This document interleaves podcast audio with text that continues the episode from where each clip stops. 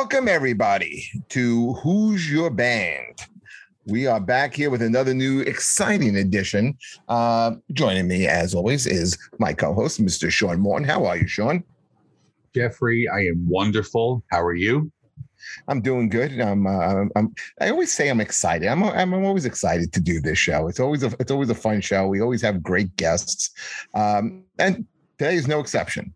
Today is no exception because I love this guy. He is one of my favorite comics in New York City. He's so funny. He is a veteran comic three stand-up uh, comedy albums. He you've seen him on truTV, Comedy Central. We welcome to the show, Mr. Tom McCaffrey. How are you, Hello. Tom? I'm good. How are you? That's a that was quite an intro. Listen, I was wondering have- if that was me. It is you. You have a qu- quite extensive resume. Uh, Tom comes into I a do. I wish you would tell more people about it. yeah, well, if you were around, well, Tom comes into a room and just kind of like hangs out in the back. He, he don't want to. He don't want to be noticed. He don't want to say anything. Then he goes up on stage and kills every time he goes up. You know, he's Yeah, you, well, you, not quite every time. you listen. I, I've never seen you have like a bad set. Uh, okay, so that's right. Wait, you weren't there Thursday. Oh, was it bad Thursday? it was okay. I recorded it. Just wasn't. Um, it, it wasn't terrible, but they they were kind of tough. Um, I think I'm one of those guys that like, even if I'm kind of doing all right, I, I feel like I'm doing bad. You know. Oh, absolutely. I feel I, I always do the same thing. I'll have I, I I did my last like live show like in, in 2020 was like in November, and I was closing the show and I did like I was up to an hour and 15 and I was like I think I should really get going and they were like no so I did like 10 more minutes and like I bombed one joke towards the end and everybody Yeah. goes wow that was the greatest show I've ever seen you do I'm like yeah but you heard that new joke that bombed right like, and I was I was just focusing on that for like four days afterwards Yeah, it's like the one person in the crowd that's not laughing. So Oh, you I can. focus on those people all the time. I think it's just. I think it's just inherent in comedians. Absolutely. Now, Tom, you're an interesting guy. You have an interesting background. Um, Tom, besides being a comedian, like later on in life, he winds up becoming a lawyer.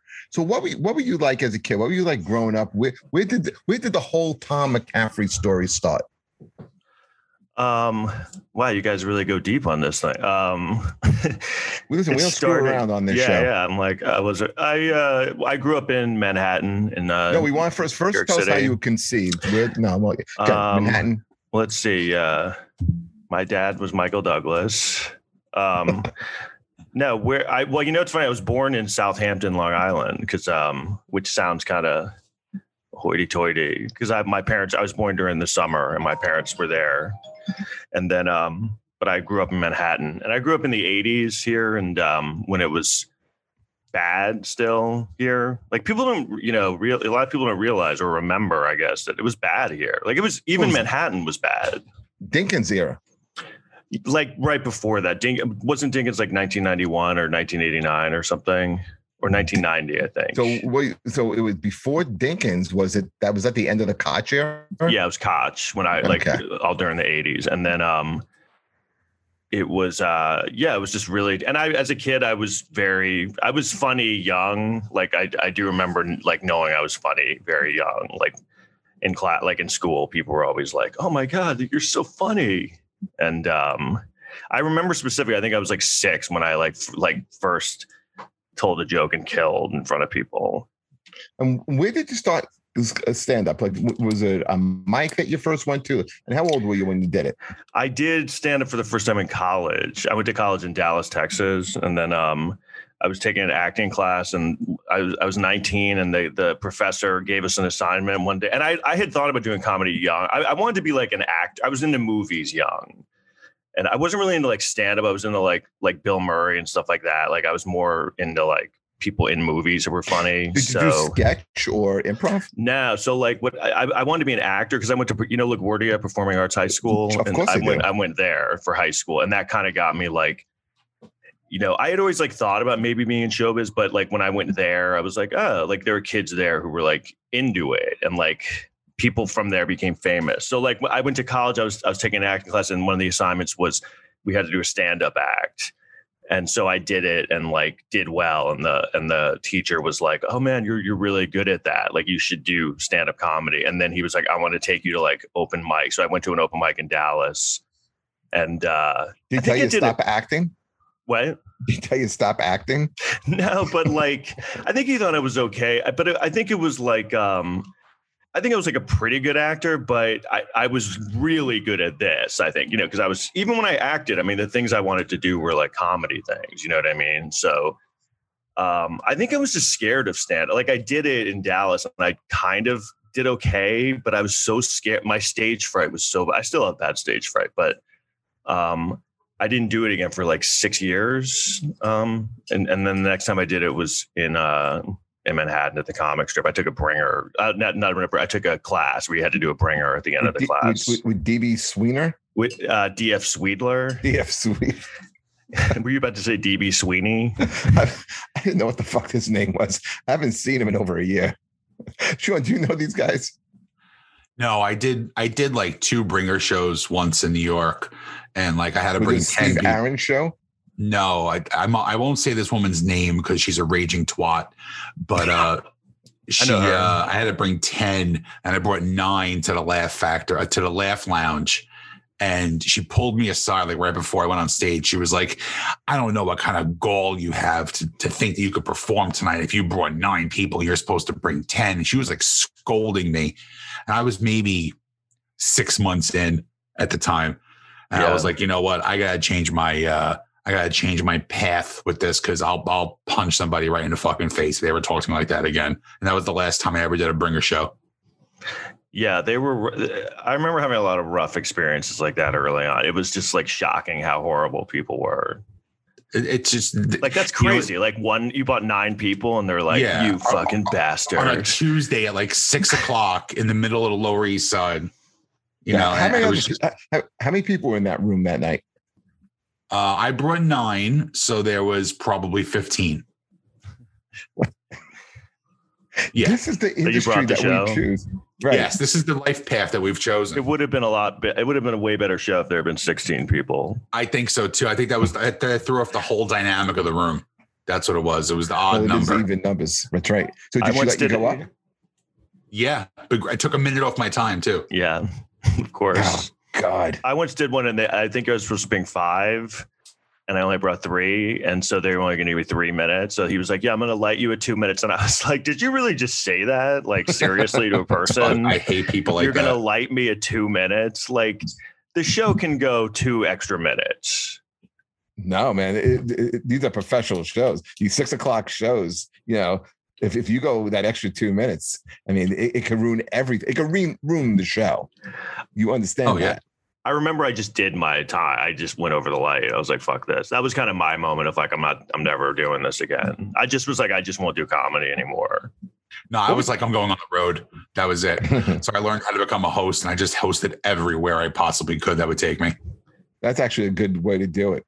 You- You're on stage the most. Everyone gets to know you. You know, you're you're thinking right off your dome. What was your most awkward moment in comedy, Tom? Jesus Christ. Um, awkward or just really bad? Like, Well, I think they're two different things. So They are, I think, yeah. I think I think awkward. awkward. Um, well, I feel like I've had a lot of awkward moments in comedy.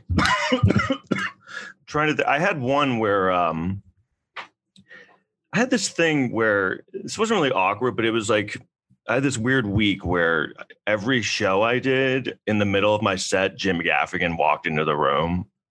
Is that Eastville?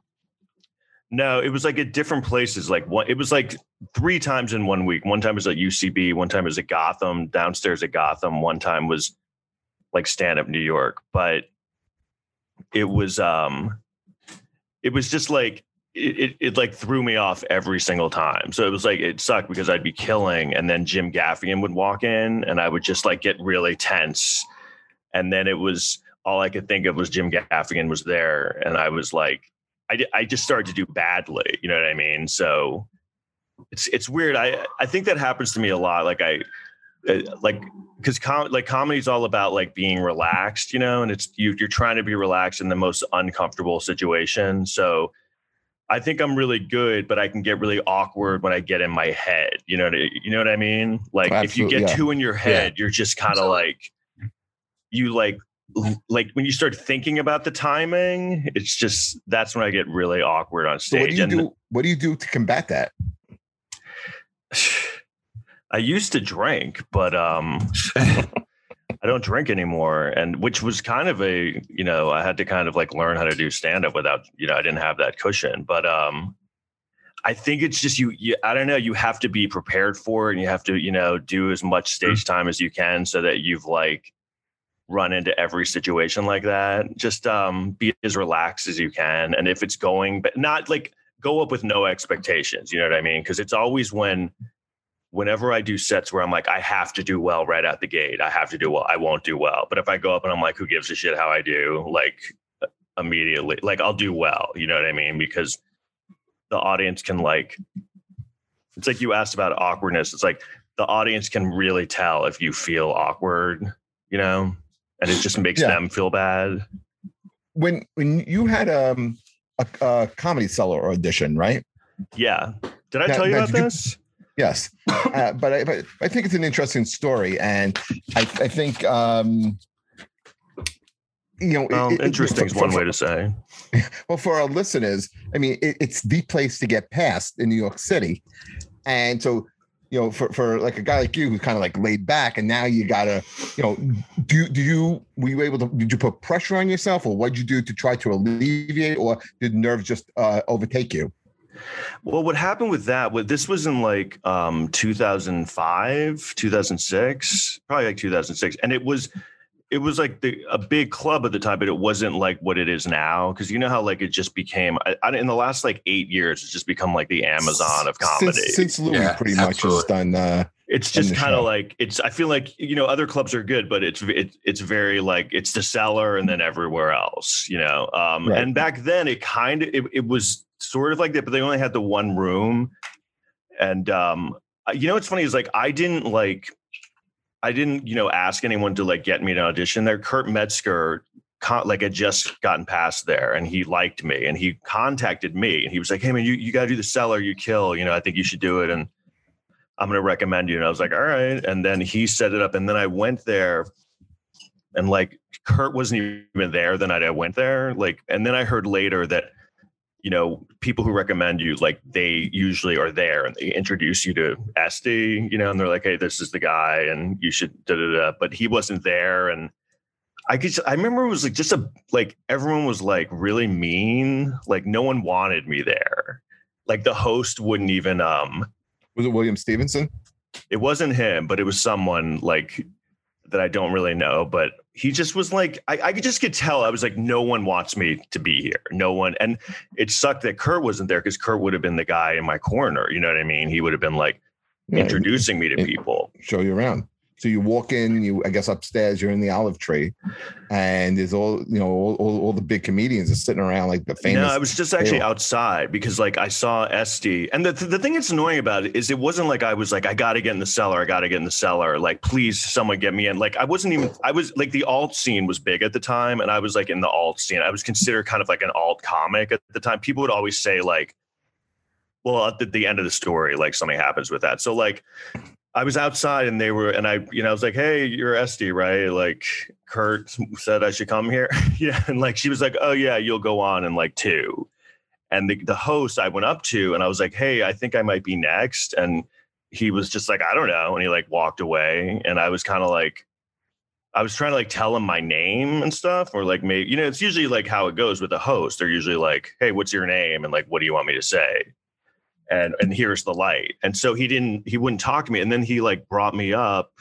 He got my name wrong and he hadn't told me where the light is. And I did like pretty good. I think I, I was supposed to do like five minutes. Like I did like well. I didn't like destroy. I wasn't like, oh my God, I can't, but I like did fine. Like I had a pretty good set. You know what I mean? And um, like I did as well as the person who went on before me. And then I went uh, upstairs and um, she was like, yeah, I can't pass you. You, like went fit. You did 15 minutes. You went like 10 minutes over the light. And I was like, and I'm very aware of like how long I do, you know, like I always want to get off stage. Like if I'm doing well and they give me the light, I'm like, I'm out of here. I'm not one of those like, hey, let's keep going. Like I'm like, let's end this as fast as possible. Um, so if I'm doing an audition, I want to get out of there, you know, because I was doing pretty good. So like, and I was like, yeah, I don't think I I did go that long. She was like, no, well, you you went at least like 15 minutes. I was like, yeah, I didn't do that. And she was like, well, I can't pass you because you went long. And I was like, okay. And then um, I just felt like I don't know, I just felt like really shitty about it. And I was outside. I remember Dave Attell was there, and like I, you know, was a huge Dave Attell fan, and he came up and like introduced himself to me, and like he was like, "Hey, what's your name?" And I was like, "Uh, Tom." And he was like, um, he was smoking. I was like, "Can I have a cigarette?" Because I just felt so awkward with David Attell there, and um, and he goes, "Oh, Tom, do you think you like earned a cigarette like after what happened in there?" And I was like, "Oh, fine." He was like, "Oh no, I'm just kidding, man." And he, and he gave me a cigarette, and then um and then I just and then later I heard someone was like, uh, I think it was my friend Ari Ari Shaffir. He was like, "Yeah, I heard you just did like all your alt stuff." like when you did your audition and i was like what, like what does that even mean my alt stuff because at the time there was a big kind of like like uh were you a big creek and the cave guy no, I mean I did do Creek and the Cave, but it was like at the time it was like UCB was becoming big, and this place Rififi was like a huge spot for the alt scene. There was a lot of big shows there, and that was on 11th Street and like between first and second, and that closed like 2009. And so I would do like you know you know I would do all the all rooms mainly because I just when I first moved to the city I couldn't get into the clubs. I tried to and they just weren't like. And then when that happened to the cellar, I was like, "Fuck this place! I'm not gonna like try and." You know what I mean? Like I, I never wanted to go back there because it seemed like they weren't like they didn't really want me there. So I'm very like if I, if they don't want me somewhere, I just like don't go there, you know. And then what happened was like they opened all these rooms and then I think it became like a little easier to get in there. Like I feel like there was a time where like it got they were more open. I feel like when I auditioned, they were very like the people who had been performing there have been performing there for years and they're very like protective of it. You know what I mean? Mm-hmm. So it was just kind of like a yeah, it was just kind of a bummer of a night. So and then like I would hear stories later about someone told me later they were like, oh yeah, she like walked out of your set like 30 seconds into your set, and I was like, oh okay. Well, she probably knew you were an old comic. I I don't I, I felt like later I really What'd had no wear? chance. Did you wear a flannel shirt? Um, no, I wore like a, uh sombrero and um, Eye patch? what? An eye patch. an eye patch. Well, see, the thing is, like, in a pogo stick. I did do like the alt scene a lot, but I wasn't like, you know, a, like I could do both. You know what I mean? I feel like the alt comic got a label of like, oh, they don't have any jokes; they just meander up there. But I mean, I, you've se- I have jokes. You know what I mean? Like I could, I just. I think the reason they like me in the alt scene is of, I was very kind of like loose and seemed unpolished, and they they don't really like if you're too like, hey, you know, I'm very like laid back. So I think that's why I kind of like, you know, um, could, could kind of like transition into that. I don't know what what she looks for because you there are great comics like I never understood why guys like Dan St. Germain or Mike Lawrence never really uh, got up there very much, or even were, were past. I mean, if they did, it was very, very short amount of time, and maybe then they moved to LA. But I remember for the longest time, those guys weren't weren't passing. You see people who I thought were like, you know, you know, just, just not as ready as those guys were. You know, I yeah, and I think what I knew a lot of people that got past there, and then they'd be like, "Oh yeah, they just stopped giving me spots." I think it's just like very a very lot of comics we know tell that same story, Sean. Absolutely.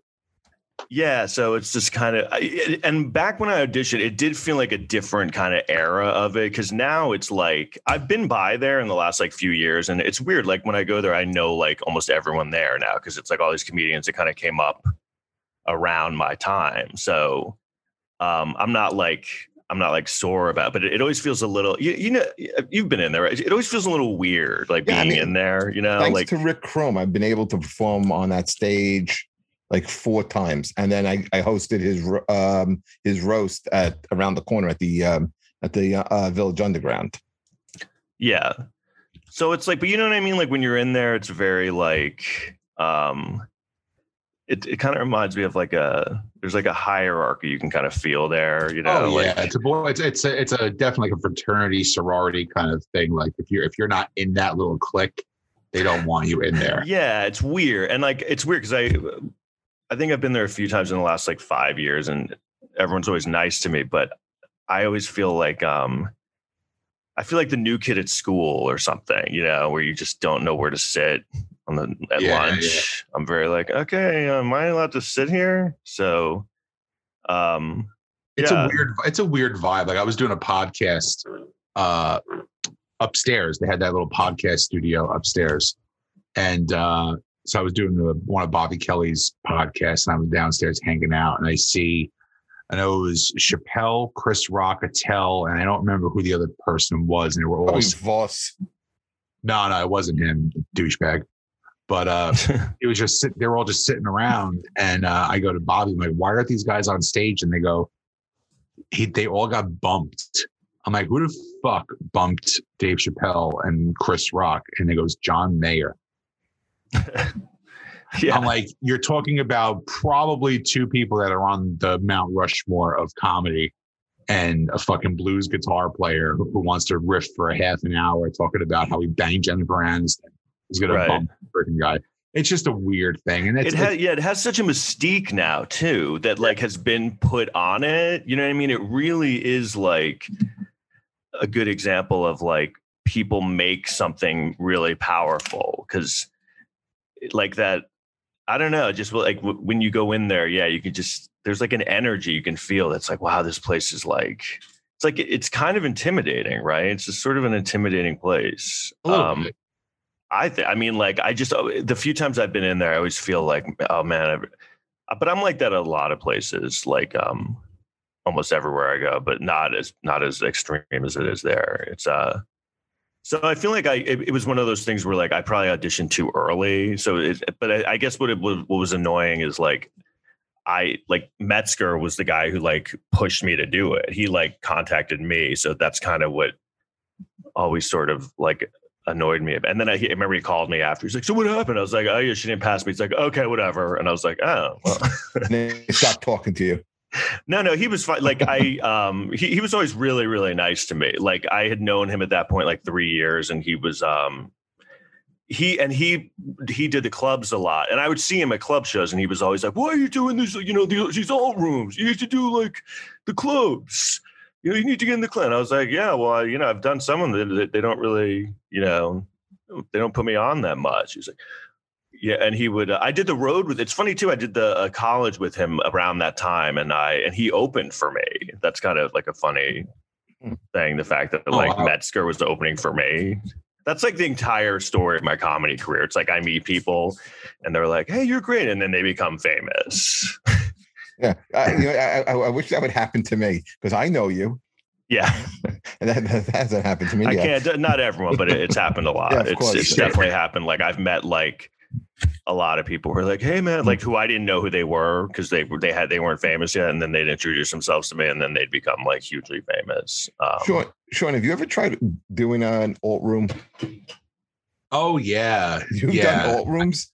Yeah. I did one in Brooklyn one See, time, and I think Tom, it was actually Sean. Is, Sean is a New Jersey Bayonne comic. He's half Irish. He's half uh, Italian, and he's always angry. Okay, see him in an So alt how did room that- with- how- with how these was beta it? males. So so basically, Mike Lawrence berated me after I walked off stage. like he was just exactly. He was just like, you know, wow. I guess you, there's like smell of Drakkar coming off from this Italian angry guy, right? And I was what like, year, like what year was that? oof. Early on, so I got to figure, what is this? 2021? Probably like 2010, maybe 2011. Yeah, because like that was around when I was I, I wasn't even living in New York at that time. Like like Mike Lawrence kind of came after me because they all seemed like to me it sort of ended when this place Rififi closed around 2009. It was still around, the but it felt like it was very Tom, like who were the comics that hung around Rififi? It was like Greg Johnson, um, Eugene Mirman, and Bob, uh, Bobby Tisdale had a show called Invite Them Up that became really popular. And they Comedy Central actually did like a, a, a compilation CD of the Invite Them Up show that I actually was on. So that was and like Demetri Martin was on it. Like that Invite Them Up is kind of the is a good kind of like time capsule of that the all scene at that time. It's like Berbiglia Demetri Martin, David Cross was on. You know, and it was like Kumail showed up around that time, and um, Hannibal, Nick Kroll. Like I, me and Nick Kroll were kind of uh, in the same class. Like when I started, it was Nick Kroll was was just starting too. And that's um, a great yeah, what- class. What the Yeah, fuck has he great- ever done, right? Nick I Kroll, know. yeah. I can't figure it out. Um, I think he's still doing mics now. I'm not. Sh- I'm not sure. Yeah. I saw him like in LA a couple years and he was yeah like I he he and I started around the like I had been doing comedy like a few years but not in New York like I I'd done comedy like 6 months and then I went to LA for 2 years and then I came back and it was kind of good cuz I was pretty good at it but no one knew me you know what I mean? So that was kind of a good situation to be in because like you know you can t- you know you can tell when people like don't know you but you can tell they think you're good because they always ask you a couple of questions like like I would go up and they'd be like, How long have you been doing it? That was always the first question. yeah. And then the next one is uh, how old are you? Yeah, I've got. Um, th- those are the two like I'm feeling you out. think like you're bigger than you really are? Like when some of these newer comics, they think like that you're bigger than you really are. Me or Have you ever? It's just for both you guys. Have you ever gotten that? Like, like sometimes like, you'll do like some of these like you know produce shows, and it'll be a comic who's maybe been doing it like two, three years, and like you go up and you you do oh, great, yeah. and then they think like, holy shit! Like, like they, they're looking at you like you're Ray Romano. Yeah, but I've also I've also had the opposite too. Like when I first started, I saw all these guys, and I was like, "Wow, these guys are amazing comics." And I'm like, then I look back like it's five years later when I'm doing the fucking Borgata, and these, these guys are still doing a Moose Lodge in, in fucking Lake Hopatcong. You know what I love mean? doing a fucking Moose Lodge in Lake Lackawanna. I For kill that right now. I those are For my favorite shows. Tom, if I yeah, do you remember- I've oh go ahead. I can't say the guy's name because the guy's a bit of a, a cock, but do you remember the guy who was um going to sue Alan Fuchs? Do you know that? I know the I mean, story. that- I didn't. I don't know. I don't know who that was though, but I do Okay. remember that. So what? Why? Because he wrote. He wrote something or something on social He- media. Yeah, he he was a troublemaker. This guy, and it just brought, it made me think about what Sean said. Like the first night I ever went up and did stand up, I was like, "Wow, this guy is a he must be some heck of a comic." He's the host. He's the host of the open mic. If I could only be the host of the open mic, I was like, I would have made it in comedy. And like the guy, Don't worry, one out- day you will, Jeff. Yeah, this guy turns out to be the worst comic of all time. No, I'm just I'm holding on to that dream, and I'm hoping to one day be the open mic host. I do remember someone early on, like I would do well, not early on, like I'd done a few things and like, but I, you know, whatever. And this, and I did a, a college show, and this comedian was, at, he went to the college, and I was, we went to his like dorm afterwards. We were all like hanging out. He kind of had like a, he had us all back there, and um, and I was like, "Can I use your your bathroom?" And he was like, "Oh man, Tom McCaffrey wants to is going to urinate in my toilet." And I was like, "What?" I'm gonna save that urine. and then that guy became like like sort of famous sort of was he? um it was scott rogowsky do you know who that is he was the yeah, um, of course. No, I don't have no idea who Scott Rogowsky is. he was the he hosted this uh trivia app what's it hq trivia do you remember that Oh yes, yes, and and you know what? Matt Richards, uh, uh, uh, City Comic, wound up getting the gig right after him. Of course, I remember Scott Rogowsky. so yeah that. scott and scott rogowsky actually produced my first solo um album called lou diamond phillips question mark. He he was like he was another uh, i mean from that story you can tell he was like a fan of mine because he like was doing stand up and um What's the What's the reason behind the name of the CD? um because one of my punchlines on it is i go lou diamond phillips? Like i say like a question and you know you know people always kind of like well yeah they always um will name their cd kind of after one of their punchlines Right. I wanted it to be kind of like the weirdest punchline name. Okay. So I kind of wanted people to be like, why is it named that? you know what I mean? So I was actually going to name mine Gaga Bieber Spears because I wanted it to pop up on all the iTunes. Uh, oh yeah, yeah. uh, This was before this was like 2008 and um it uh so and I think I had been thinking of it and then I saw Todd Barry at a show and um he was like, "Hey man, what yeah, I heard you're recording an album. I'm like, yeah. He's like, what, what are you going to call it? And I go, I'm thinking like Lou Diamond Phillips. And, and he laughed. because you should do that. And then he like walked away. And I was like, all right, I guess I'll do it. That's great. If Todd Barry says it. Um, and then actually, you know, not to, so like that year when it came out, um, Laughspin or this mag, you know, online magazine, they did like the top 10 comedy albums of the year and it was on that list and Louis CK was on it. And like I had, you know, gotten into stand up because I'd seen Louis CK do like stand up on Conan. I didn't know who he was. And like, so that was like a huge deal to me. You know what I mean? Like, oh, I Oh, got sure.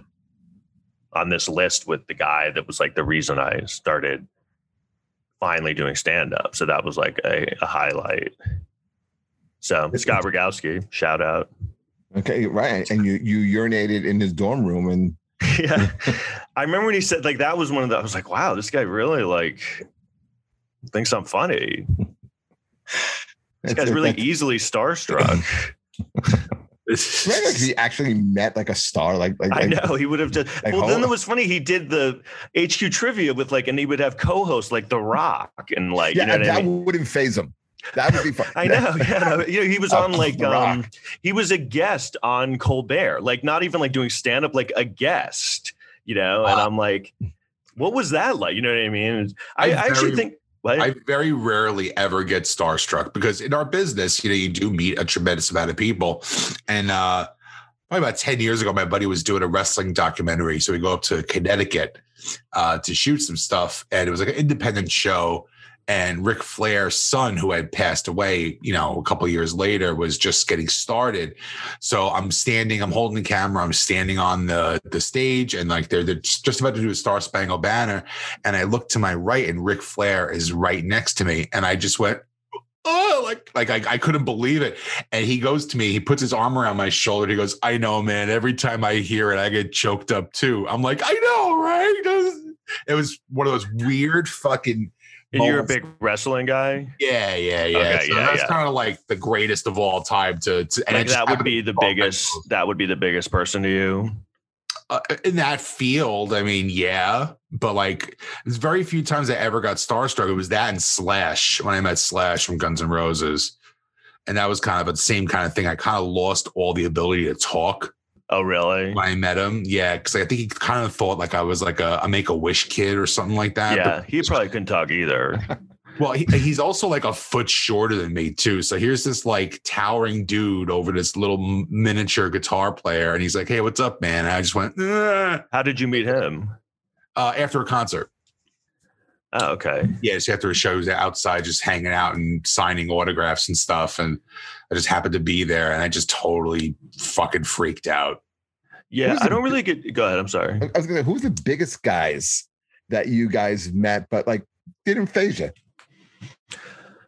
Um, just hmm. in it, it like celebrity. Yeah, yeah. Like, like, uh, Um, like maybe you worked with them, maybe did, did something with them. Like, eh, I met big I met Vince Vaughn like a couple of times, and I like kind of hung out with him. And I was a huge uh, Swingers fan. Like, Oh, I, and I, I still love that movie. But like Same. when that came out, I loved, and I thought he was so like I thought he was hilarious. I wasn't like a big like. Oh, I love this celebrity, but I really liked it. I thought he was really good. And then, like two years after Swingers, I like met him and like because through a friend, and like I hung out with him, and he like knew my name and stuff. And How did he know your name? Because bec- I mean, what I mean is like I met him. My friend was friends with him, so like I went to go meet them, and and he was like, "Oh, hey, Tom, like my, you know, so and so told me you do stand up, you know." So Well, he was, was a big just stand-up guy. You know, he didn't he bring a bunch of comics like Gary Goldman. yeah, he was like a um, he, yeah, he was really into comedy. He told me he did like um, a roundup.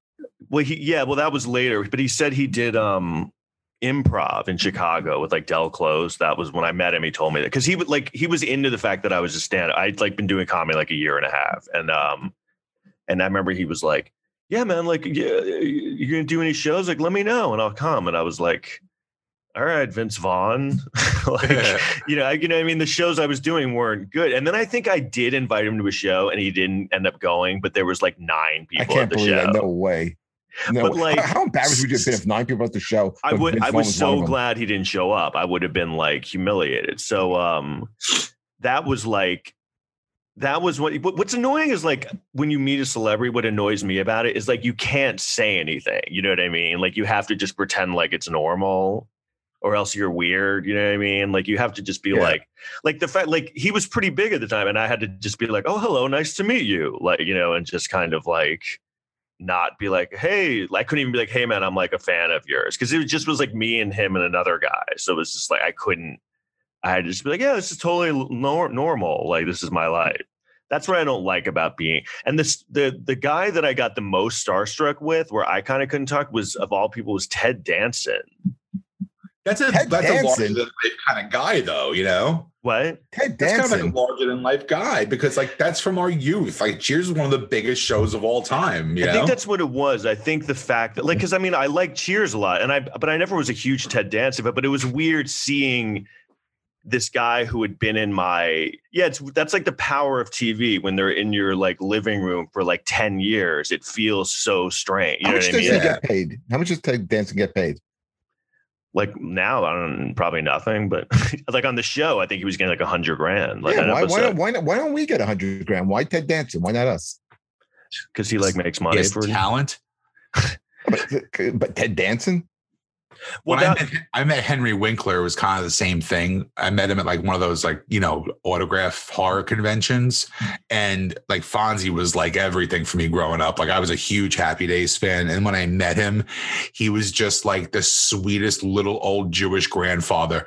It was like the complete opposite of Fonzie. He was like, "Hi, how are you today?" Just very calm and sweet and and kind. You know, you almost want him to be a little bit of a prick yeah, to keep that yeah. He, mystique he, he whenever I see him in interviews, you always see him. He's so opposite Fonzie. It's yeah, so chill. I mean, I met Gene Simmons one time and I thought like he would be like a real raging I asshole, love Gene Simmons. but he was so cool. Like he was like, uh, I was like, ah, I'm a fan. He goes, What's your favorite song? And I go, uh, Unholy. He goes, Great song. I wrote that.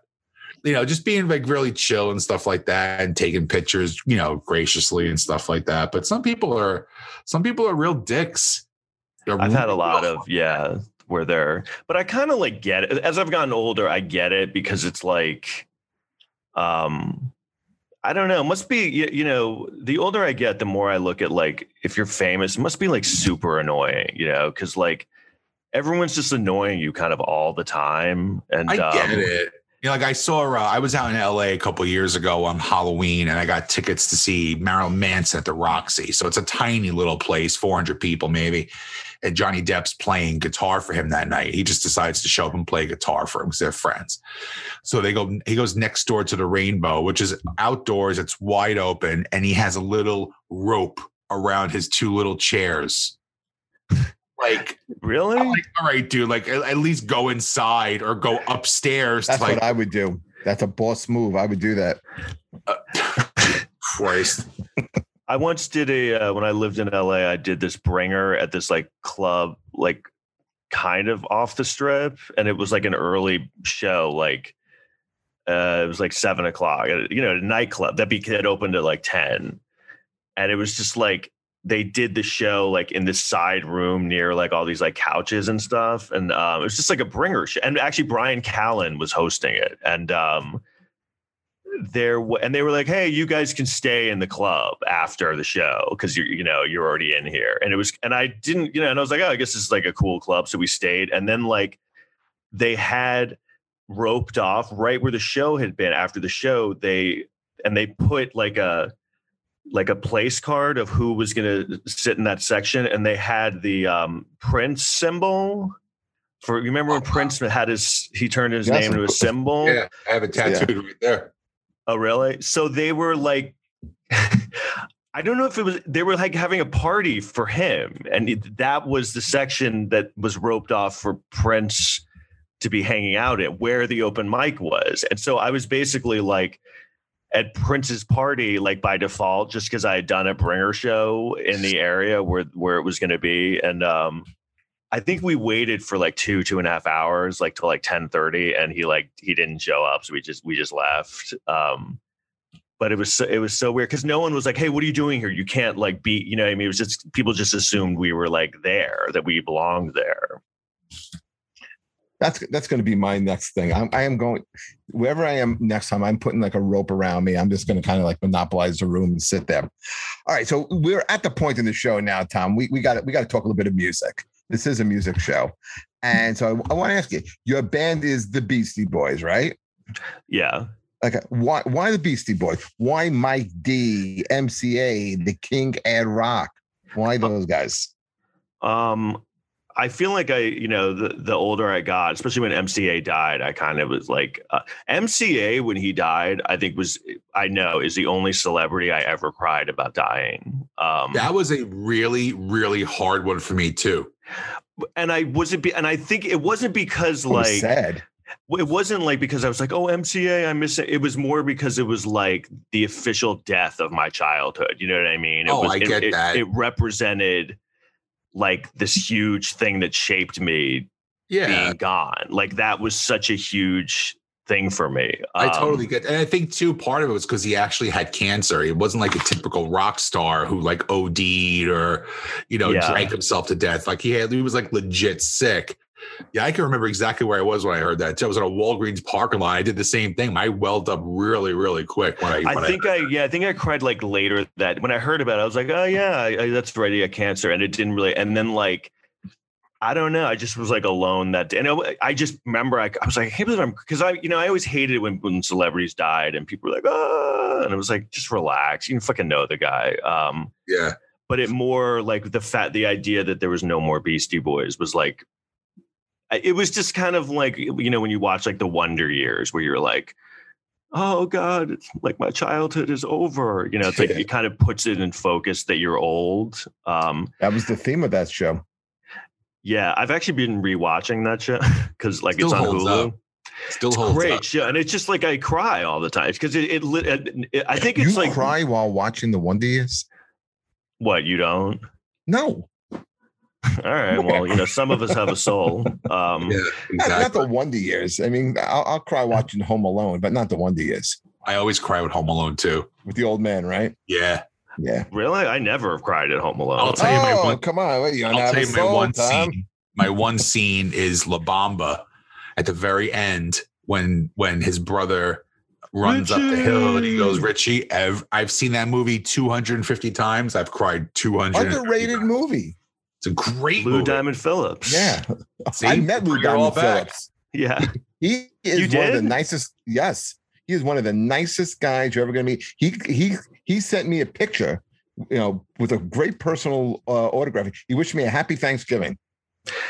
It's funny because I um, I don't have anything against him. I, I the joke I tell where, where I use him is I was kind of try, the joke is like I kind of refer to him as like a lame celebrity. Um, it's basically like the joke is like Ray, you know, Ray Liotta. I'm, I'll do it really fast. It's the, the gist of it. It's like Ray Liotta was adopted. He didn't know he was adopted till he was like in his late 40s, and he found his parents, his birth parents, and they didn't know. Ray, and I was like, that's got to be weird. Like you give a baby up for adoption, and then Ray Liotta shows up as your kid, and then I was like, it would suck if it was like a lame celebrity, you know, like you open the door and you're like Lou It's Lou Diamond Diamond Phillips. That's like, funny. wow, I'm your dad. So like, I have nothing against him. Like he was good in La Bamba, but he he later on, I feel like became sort of known as like kind of a like kind of a like uh, mediocre-ish Like a actor, An, an infomercial actor. he is not just an like info- like cheesy, like cheesy kind of. When Well, you think of no, him, he he, didn't do anything cheap. What did he do? Is cheap. He did the uh, Young Guns movies. Those are were horrible.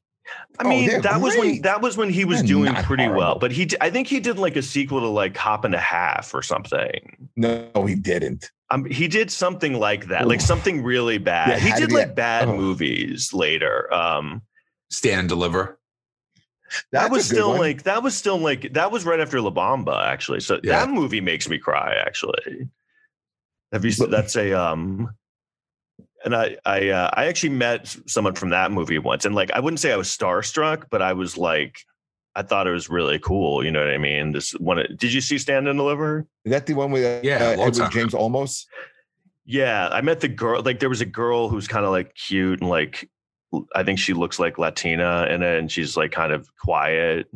And I met her because like my friend was friends with her. I've had that a lot where like um like I have friends who are in the industry and then all of a sudden some celebrity or some actor that I know will just show up to hang out with us, you know, and I can't say anything. Like I can't be like, oh, you're the girl from Stand and Deliver. I just had to like hang out with her for like a night and just never mention it. She, and she died like two years ago. Way to Oh, bring the show down, Tom. I know, Yeah, sorry. yeah, yeah, Tom. So let's get back to the Beastie Yeah. Boys now. Now, now after Tom was Yeah. bringing up dead celebrity stories. Um, so what was it? Was it license to ill that got you into the Beastie Boys, or was it Paul's Boutique? Like, wh- Yeah, it was what, licensed. What I era mean, was it? I was like, yeah, I grew up in Manhattan and I got into rap. I mean, I call it rap still because when it came out, when I got into it, it was called rap music. Like, and I feel really weird saying hip hop music. I, for some reason, I just feel like I'm too old to say hip hop. And so, You are. Yeah, it just feels dumb on me. Like, it feels very white. So, like, um, when I was in sixth grade and seventh grade, where you know Run DMC had just released their first album, and I got really into it. Like this guy Great from one. Hollis Queens gave me that tape, and I loved it, and so that got me into rap music. You know, that was like the new music, and so I'd been listening for to rap for like two two and a half years when License to Ill came out, and so I mean, I think I was like 14 when it came out, and I mean, I was I could not be any more the demographic for that album. I was like. I was like a white 14 year old in Manhattan who liked rap music. I mean, like the Beastie Boys were made exactly for me. Checked every box. so Absolutely. like, um, What was the first what- song you heard? I mean, the first one was, you know, the Fight for Your Right song. That was like the one that like blew them up. And also it was crazy to me because they were from Manhattan and like, and then it was a big thing of like, like in the Fight for Your Right video, Ad Rock is wearing a Stuyvesant t-shirt. Mhm. Yeah. Well, they He's, had a he's kind of. wearing this t-shirt actually. Oh right, shit! right. There you go. That's how much I'm into that-. So like Stuyvesant was five blocks. That school was five blocks from where I lived. So I was like, holy shit! Like he's wa- you know these they were huge. It would be like the Beatles coming out and them wear you know wearing a shirt. They were relatable to you. Yeah, and I loved rap music, and the, I mean, and that album is fucking amazing. You know what I mean? Oh, Because it's- later, it's still like, that best one. and "Fight for Your Right" is like the worst song they've ever made. So like, What's your favorite song off that album? um, maybe like rhyming and stealing. I think, Oh, um, dude, I agree. that I agreed. a hun- First song off the album too. I love it. Yeah, I that love and the new style I like a lot. Um, but almost every song on that is Hold It Now Hit It. If you go down the line, like the only bad songs sleep are till Brooklyn. That still, I mean, that still holds and that video is hilarious. You know what I mean? Like I the only bad songs are Girls and Fight for Your Right. Those are the only like bad songs. And Girls isn't even that mm, bad. Mm, Girls isn't that bad. That's the worst song on the album, you know that's a killer album. Then Yeah. My favorite thing about the Beastie Boys is how, you know, they blew up with that album, but every album after that just got consistently better and better and well, better. they changed. They changed Oh, and yeah. they grew up. Yeah, Absolutely. Well, so then that's so what happened. What what clinched it was. So I loved that album, and then you know they were always kind of thought of as like a fad. You know, like they were like, oh, these guys are idiots. They're just, they just have one good album, and then do you like they didn't come out with an album for like two and a half years. Like Paul's Boutique came out in eighty, the summer of eighty nine, and I remember it had been you know like two two and a half years, which by that you know, when you're that young, that's like an eternity. Like I hadn't really thought of them. And a friend of mine, I was out in Long Island for the summer. A friend of mine had bought Paul's boutique and I heard it and I was like, and it sounded weird. It didn't sound like License to Ill. So I was like, you know, what is this? This is them now? And they were like, and he was like, yeah, yeah, it's a new Beasties. And I was like, it sounds weird. Like they sound like their like voices change or something. He's like, no, it's better than the other one. I was like, all right. And then I bought it and um, I I started playing. I fucking immediately loved it. I thought it was so. Um, and then it's kind of like a point of pride because I loved it immediately, and that album took years for people to get. It bombed when it came out. Oh, huge. so like equate everyone that to- later. I'm sorry. Go ahead. I was gonna say I equate that album to Weezer's Pinkerton, where it's a masterpiece, but when it first came out, it was initially on everyone's hate list, and then five years later, it's one of the top hundred albums that you have to own. And I think that's the same thing with with Paul's Boutique. it's like and that's why i'm always like proud that like you know people are because later it got like everyone started loving it because they even say in interviews they're like now everyone's like oh man that's my favorite album but like it's kind of one of those things i'm like yeah i liked it like from the beginning you know i know you liked it when like everyone started saying it was cool to like it. But i remember even then being like god have you heard this? And everyone's like this is like weird. I don't because it was so different than Well, Johnny Ryall, uh, Hey Ladies, Shake Your Rump. Well, well, like shake your rump, it like starts so amazing, and then um Eggman, and then Car Thief, I think is like one of their best songs because it's such like a weird album because it has so many layers to it. You know what I mean? It it sounds so different from the other album, which is literally just like one kind of like rock lick in each song. Well, they started. they really started to like write their own music at that point too, because they were musicians before they did the whole, you know, rap thing. They were actually like a punk band when they first started. Yeah, Was it in like 98 for Hello Nasty where they actually toured by plane? that was by um Bill Check Your Head. That was like when they first Oh, started. yeah, that yeah, was right, right, right. right. that was like uh, 94. Uh, no, like Ill- 92. 90, yeah, 92, 93. Ill Communication, right? Ill communication might have been the Yeah, one that's- where that- because yeah, check your head, they were 94. yeah.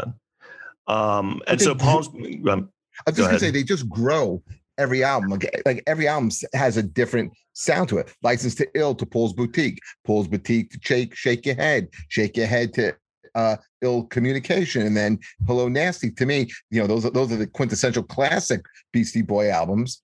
yeah.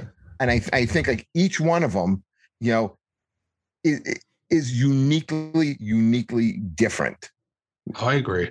I and they're and they've always been like this like whenever they'd come out with an album like sometimes i like i remember when check your head came out it was 92 and i was in college and i think i was having like a rough time. I was going to college in texas and i felt very like like i wasn't fitting in in texas and i remember check your head came out and it, it felt very like oh yeah these guys like it was like an old friend that i hadn't seen in a while like that's what albums when they came out with albums felt and I, I don't know i was just felt like they were like so cool like they were cooler than everyone else and i, I it was kind of cool that i saw that young because they always had that attitude even from day one because they were a punk band so they had the punk rock attitude of like we don't give a shit what anyone thinks you know what i mean? They all from day one they were just like i don't you don't like me i don't give a fuck that's why i like rap music so much in general i really like like that really resonated with me the the attitude of like oh you don't like me well i don't really give a shit because i don't like you you know because um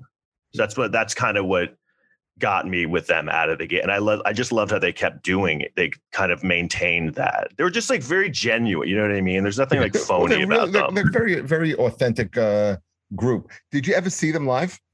No i never saw them live one of the greatest, one of the greatest surprises I ever saw was them in concert. Like I, Where, where'd you see them, Sean? uh, the Continental Arena. Uh, they did a whole theater like uh, in the round. So they had the big circular Ah, you want to know something? and I- uh, I, I worked. I worked one of those shows, not at the at, So at. Continental, at the Garden. yeah, it was so surprising. Like because they played their own instruments. Who instruments. support? Who supported them on that? a tribe called Cool. Quest. That's right. Which is one of my favorite bands too. And uh, I remember one of the one of the memories I had was that they brought out Biz Markie, and like you think he's gonna do just a friend, and you're like, oh, I'm gonna hear this. All right, that's pretty cool. And they wind up rocking Benny and the Jets by Elton John, and Biz Markie sang it. And I just remember I was with this girl at the time. I'm looking at her, and she's like, "Who's that? What's this song?" And I'm like, "You don't have any idea what the fuck you're watching right now. This is one of the craziest things you'll ever see in your entire life." When you were at that show, when it was um, it was in the round. It, it was Yeah. festival seating. There were no no chairs on the floor. No, uh, they were standing around the yeah, pit. Like that's a area. fucking nightmare to work. I was I was Oh, I can I was working those shows in uh, in Madison Square Garden, and you know the thing, the problem with those shows because Rage did the same thing when they toured with Wu Tang. You know, arenas would constantly lose the house, which means people were Oh, yeah. jumping down to get in. It was too overcrowded. At the Beasties, they had to call NYPD to get people back into the stands because otherwise they would have had to shut down the show. It was what what tour was that like Nightmare. what album was that it was that was Ill uh, '98. That was Hello Nasty. Well, I saw them on Ill Communication. Okay, then So it's like 94, 95. well, when I saw them. '94 weren't they? Weren't they on Lollapalooza? Yeah, I, you know what? I, I I had an opportunity to go to that, and I didn't go. That was like my to chance to go see. I I'm like I can't believe I never saw them. It's such a You know fucking what, Jeff? I think you're right. I think it was 98 now that I think, because I was working at a law firm then. So that's kind of what I remember. I think it was too because that was the Hello Nasty was the tour. I remember them being in the round. And Yeah, that's when I they also right. played their instruments.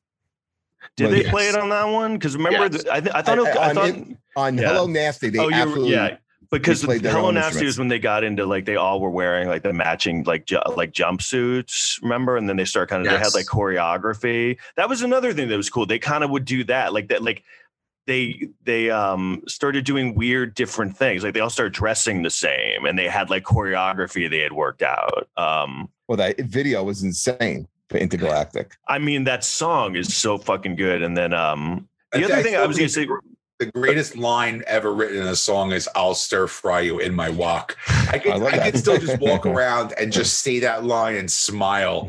25 years later, I love that line. that song almost broke up mine and my wife's marriage. okay. We we we were driving down to Cape Cod, and I must have played that song. I say from from from Staten Island to Cape Cod, I must have played that song easily twenty five times, and she couldn't take it. And she goes, "One more time, I'm fucking leaving you. I can't take it." Ugh. She she hated the Beastie Do you still think you made the right choice? no, I would have I Just played it kidding. twenty six I times. know. I was gonna say, like, you could have heard it one more time. One more- I love that song. Another It- thing about them that I loved, and like I realized later, was um they were like funny. Like they were genuinely funny from the out the gate. You know what I mean? Sab- sabotage video was was a great video. Yeah, like they were, and even like you know, License to Ill era, they were like, right. Five you feet know, right. Do you they like were gr- they- yeah, remember they were video? they were funny, and they were like, um, and then the thing that's funny on Paul's Boutique is their their lines on it are really funny. It's almost like borderline comedy. They're they're like they were borderline like a comedy act. You know what I mean? At the beginning, because you know Lonely Island. Like I really like Lonely Island, Yeah. So, so do I. but like they're not far off from the Beastie Boys. You know what I mean? They're doing it as a joke, but Beastie Boys were al- were always kind of like I think they weren't taken too into- seriously. Uh, But Tom, I think when they get into check your head, I think they're becoming a little bit more serious. they do, they do, think- yeah. And I love, you know, I mean, I, and you did a great parody of um of uh, so what you want on that video, That and then Sure fan. Shot too, yeah. right? Because I'm doing like I- underwater, yeah. But that's the one that that uh, I caught. You know, that was the one that grabbed my attention when I saw you do so what you want. Yeah, I always loved that. I always wanted to get that down, that whole uh, slow mo rapping they Yep. did. It took me so long to figure out how they did that. And it's and it's really cool. And I love that Nick shirt that he's wearing in it. And that was another thing. They were like, that was ahead of their time. Like, it was very like the fact that they came up with that, you know, like rapping in slow mo somehow. Um, yeah. So, Yeah, and again, ill ill communication, sabotage was another different direction. You know, they, they're a little bit harder. You know, you know, uh, Yeah. But but you like but you like the play on on like. like, It's almost like an homage to the uh, like 1980s, 1970s uh, detective uh, uh, shows. yeah. I, and you know, it's funny. I, don't- I actually don't like that song Sabotage that much. Like, I, I, I I, love think it's okay, but I, I, ju- I prefer their rap when they rap. You know what I mean? Um, and you what- like three mics on one DJ. it- which album is that on? Is that God, on? you Uh, sounded nasty. so white just saying that, Jeff. Do you like three mics and one DJ? is Hold on that on? second. Um, is that on Hello Nasty? Yes. Yeah, you know what? I, I like Hello Nasty, but it has so many songs. Like, there's a lot of songs I'm not that into, but there's there's a lot of songs I am into. It has like 20 songs on it. Um, Super Disco Breaking is another one. Fun that's pretty good. I think the move is good. That's a, that's one I like. Um, I like that's not my favorite. You know, what's funny is after that, I don't like. I they their next album after that, I don't like uh, the to the five boroughs. Yeah, neither do I. That's a and I think they great do like a song. remix. Do you what that song? I love that song. Brooklyn, Bronx, Queens, and Staten, from the Battery to the top of man. Yeah, I love That's that like a good one. Oh, and but, I'm Yeah. white. And I'm white. I'm nasally. Leave me alone. but that album, it's like that was the first sign of like, oh, I think they're not as good as they were. They're kind of like not as good as they were. Like I didn't get that into that album. And then the last album they made, the um Secret Hot Sauce Commi- Committee. Um, yeah, I'm not a fan one. of that one. I don't. I never got into that one. Um, they did a song with Nas that was like pretty good. The um, Too Many Rappers. Um, I remember that, one. that was that was okay. That was, it was a- like you could. Def- they definitely like sounded older and were not as. That's kind of the. it's Um, starting to get a little bit more political. I think You that really was the problem. Yeah, I think that was the problem with it to the five Tibet. boroughs. To the five boroughs, and they even say that they it was it was soon after 9-11 and they're kind of political and it's a little like it doesn't really fit that. You know what I mean? It's like weird listening to the Beasties be like serious, too I mean, think, serious. think about that compared to License to Ill. I know, yeah. So it's yeah, like it's a complete evolution. And it also kind of like reminded me like that I was getting old. I was like, oh, these guys who were like the funny, like didn't take anything serious or like kind the of documentary did that for me when I saw that. Uh, was the last year. That's kind of Yeah. what I did. You, you saw your whole evolutionary timeline going along with them as well. yeah, I loved that. That was I've watched that like 10 times. Yeah, I had I had a weird chance meeting with them. Um, me and my brother and two other guys who were all friends.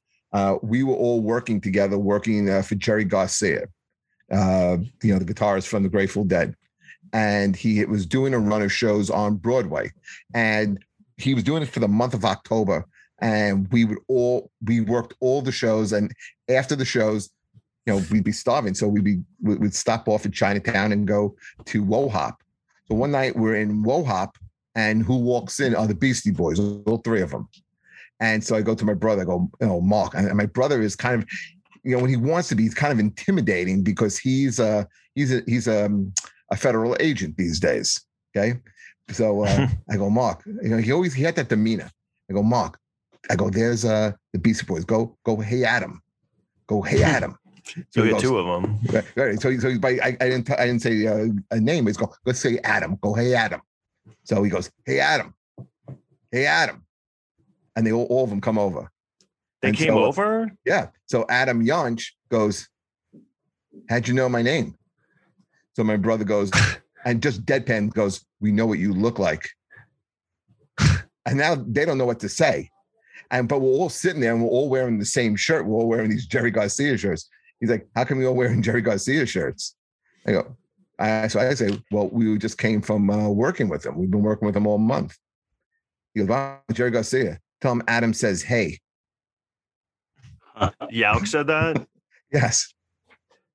Um, you, you know what's funny is um, I remember there's an interview with Ad Rock where the, when they went to meet with the Capitol label head when Paul's Boutique came out, and they were like, Well, they had they- because they switched labels. They yeah, that's they a big thing too. I don't know a lot of people know that, but they're like I didn't know that until like not was that. long. I mean, they talk about it in the documentary, but I Sean, didn't know. was, it. Hold on a second, because Sean, I was working for the label at that time. You know, I was working. I my first job time out of, uh, high, uh, college. You don't know this. I worked for uh, CBS Records in the A and R department. Uh, our listeners, I never tell tell the story. By the way, um, yeah, I was working for um, for CBS Records, and one of our subsidiary labels was Def Jam, and then something happened between. You know, Yeah. you know, between uh, you know the band and Walter Rick and and right, and they wound up shopping and going over to Capitol. yeah, and they said that um when Paul's Boutique came out, Capitol wasn't pushing it at all. So they met with the, the the head of the label, and he said to them, like the guy was wearing like a tie dye shirt, and he was like, "You guys, I totally get it. I'm a deadhead."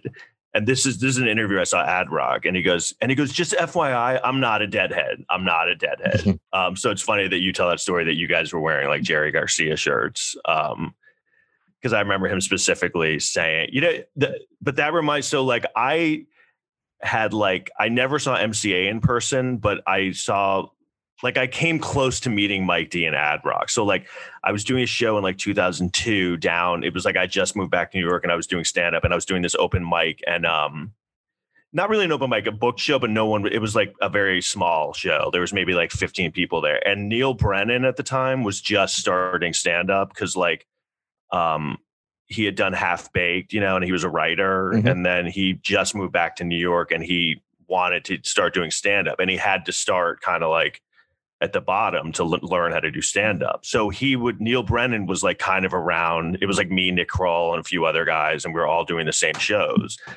And it was when they were developing Chappelle's show, and um, he showed up one night, Neal Brennan, to the show with Chappelle and Mike D. Because Mike D's wife directed Half Baked, so that's like the connection.